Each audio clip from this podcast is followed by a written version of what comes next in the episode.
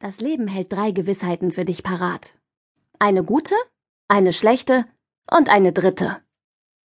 Die gute? Alles, was du dir erträumst, wird passieren. Die schlechte?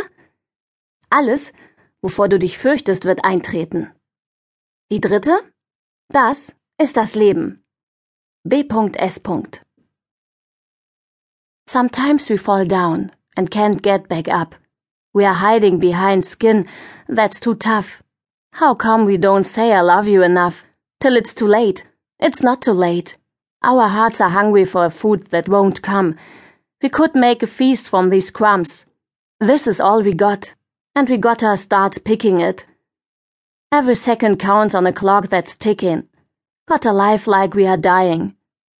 We only got 86,400 seconds in a day to turn it all around or throw it all away. We got to tell him that we love him, while we got the chance to say. The script, Life like we are dying. Erstes Kapitel. Abschied. Zerrissenheit ist ein Begriff, der in unterschiedlichen Zusammenhängen verwendet wird. Mit ihm bezeichnete man ursprünglich einen Zustand der Zerknirschung des Herzens, einen Zwiespalt des Menschen, eine Art Bedrängnis der Seele, die einen inneren Konflikt zwischen Wünschen und Wirklichkeit darstellt.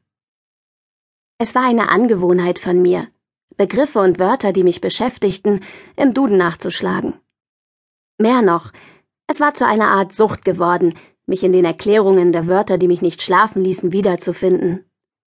Als ob es helfen würde, die genaue Definition zu kennen, als ob es wie eine Art Anleitung funktionieren würde, wenn ich den Sinn eines Wortes ganz und gar aufgesaugt und verinnerlicht hatte.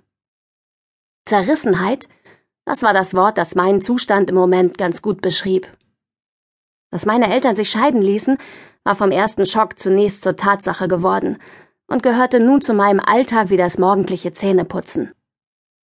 Ich hatte geglaubt, ich hätte mich damit abgefunden, dass aus einer Liebe, denn sie mussten sich doch schließlich mal geliebt haben, eine Art Krieg geworden war in dem jeden Tag aufs neue Verhandlungen um Zugewinne, Möbelstücke, Bilder, das Haus und die Autos geführt wurden. Und um mich. Vor kurzem hatten wir im Geschichtsunterricht über Napoleon Bonaparte gesprochen. Sein Vorgehen, um die Säkularisierung durchzusetzen, erinnerte mich an meine Mutter, die sich in jeder Position als eine Art Weltmacht meinem Vater gegenüber sah und nicht zulassen konnte, dass ein geteiltes Sorgerecht vereinbart wurde. Ich war mir nicht sicher, ob die kühle Beharrlichkeit, mit der meine Mutter in dieser Sache vorging, auch etwas mit Paps angeblich neuer Freundin Nina zu tun hatte, die ich im Übrigen noch nicht kennengelernt hatte. Ich vermutete aber, dass die Tatsache, dass mein Vater eine Freundin hatte, das ohnehin nicht besonders ausgeprägte Wohlwollen meiner Mutter gegenüber meinem Vater nicht gerade verstärkt hatte. Was die neue Frau an der Seite meines Vaters betraf, befand ich mich in einem Zwiespalt. Einerseits konnte ich verstehen, dass mein Vater nun endlich beschlossen hatte, einen Neustart mit einer anderen Frau zu versuchen. Andererseits war diese neue Beziehung wie ein Verrat an unserer Familie. Wenn wir auch schon lange keine richtige mehr waren. Und dieser Verrat schmerzte wie ein stumpfer Stich in der Magengrube. Mein Vater, der sich schon immer zurückgenommen hatte, wenn es um die Wünsche meiner Mutter ging, wollte zum allerersten Mal nicht wie gewohnt nachgeben. Und so wurde ich zum Gegenstand dieses Rosenkrieges. Manchmal wirkte es auf mich so, als ob die Scheidung, wie meine Mutter Lisa es immer besonders artikuliert und betont aussprach, nur ein weiteres ihrer vielen Projekte war, die sie anscheinend zum Leben brauchte. Seit ich mit Greg zusammen war, und das waren jetzt fast genau drei Monate, sah ich Lisa allerdings kaum noch. Greg und ich verbrachten fast unsere gesamte Zeit bei ihm in der WG die er gerade mit zwei anderen Bandmitgliedern seiner Rockband Crystal gegründet hatte.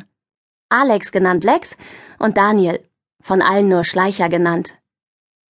Nur ein einziges Mal waren Greg und ich bei mir zu Hause in meinem Zimmer gewesen, was ich vorsichtshalber abgeschlossen hatte.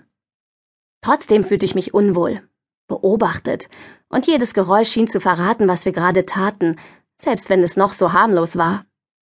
Ich traute meiner Mutter eben alles zu, es hätte mich noch nicht einmal gewundert, wenn sie durchs Schlüsselloch geguckt hätte. Und was hätte ich auch dagegen unternehmen sollen? Die Tür aufreißen?